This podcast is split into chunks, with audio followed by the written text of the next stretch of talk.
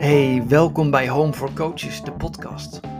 Ik ben Rien Tange en dit is een podcast voor ondernemers met een eigen coachbusiness. Voor coaches die meer nodig hebben dan zij zichzelf nu kunnen geven. Mijn klanten zeggen dat ik hun waarde eerder en beter zie dan zij zelf zien. En vragen stel die hun direct terugbrengt bij hun essentie, waardoor alles verandert. Ik werk met coaches die een succesvol bedrijf bouwen voor de langere termijn en gaan voor de hoogst mogelijke impact bij hun klanten.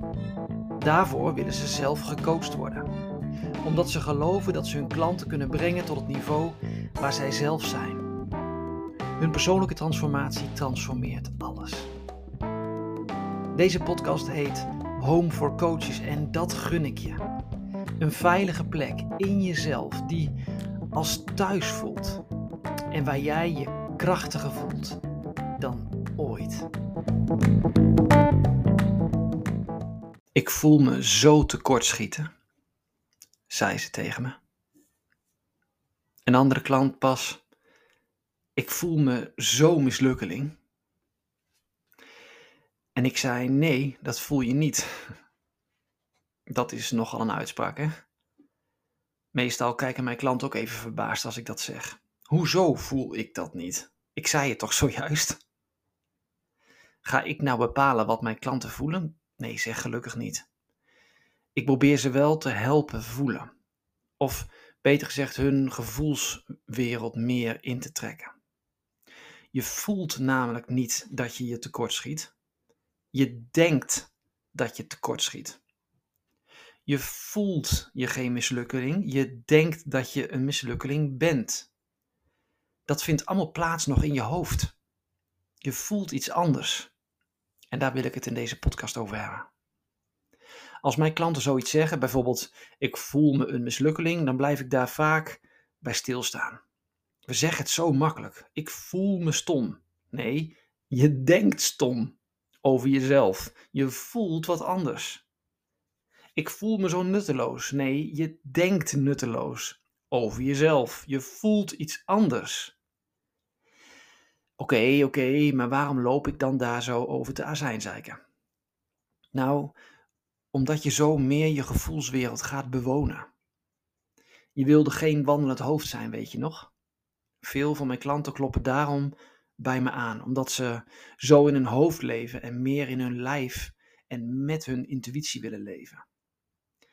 En zinnen als ik voel me stom zijn zinnen uit de mind, uit je denkende geest. Je hebt bedacht dat je je stom voelt. Maar dit zegt eigenlijk nog heel weinig over je daadwerkelijke gevoel. En daar wilde je zijn, toch? Uit je hoofd, in je lijf, in je gevoel, bij je intuïtie. En daarom trek ik je een level dieper. En ik probeer dat ook bij mezelf keer op keer te doen. Wat, wat voel ik eigenlijk echt? Voorbij al die gedachten, voorbij al die verhalen die ik mezelf continu vertel. Wat voel ik echt, primair? Wat wil er vandaag, op dit moment, nu gevoeld worden? En na enige reflectie, is het bijvoorbeeld wel waar, het verhaal wat ik mezelf vertel? Of enige stilte, ontdek ik dan dat ik me bijvoorbeeld gewoon verdrietig voel. Kijk, en dan zijn we opeens een niveau gezakt van hoofd naar lijf, naar hart. En wanneer we naar dat niveau gezakt zijn, kunnen we deze emoties voelen. Zijn we in staat ze te zien. En dat is namelijk wat ze willen. Gewoon gevoeld worden. En verzorgd, wat nodig is op dat moment. Zo ben jij in staat om als de volwassene te zorgen voor dat kleine meisje of dat kleine jongetje in jou. En ik voor de kleine Rien. En die kan zich maar zo verdrietig voelen of bang, of eenzaam, of blij. Of, ja, hoe voel jij je eigenlijk op dit moment? Hoe voel ik me echt? En dat wil gevoeld worden, gezien worden. Door jou, hè? Niet in de eerste plaats door je ouders, niet in de eerste plaats door je partner of wie dan ook. Ze willen allemaal gezien worden door jou. En met ze bedoel ik nu de emoties, hè? Niet je ouders of je partner de emoties willen gezien worden door jou. En, en dit is volgens mij de meest helende beweging. dat je weer, of voor het eerst, leert voelen. Of beter gezegd, dat je als volwassene de emotie leert zien, erkennen en er zorg voor draagt. Want voelen kun je wel. Ook al hoor ik heel veel mensen om me vaak zeggen dat ze niet goed kunnen voelen. Of nog nooit hebben gevoeld. Ik geloof dat niet. Je kunt echt prima voelen. Jij bent in staat te voelen. Om je emoties te erkennen, te zien. Je bent niet kapot. Je hebt er wellicht een hoop verhalen overheen gegooid, maar je bent in staat te voelen. Mijn klanten maken allemaal vroeg of laat deze helende beweging van hoofd naar hart. En zonder het hoofd te veroordelen. En daardoor worden het ja, de meest krachtige ondernemers.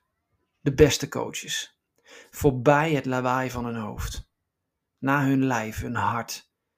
De plek van hun intuïtie. En daar, daar zit de bron van jouw oneindige wijsheid.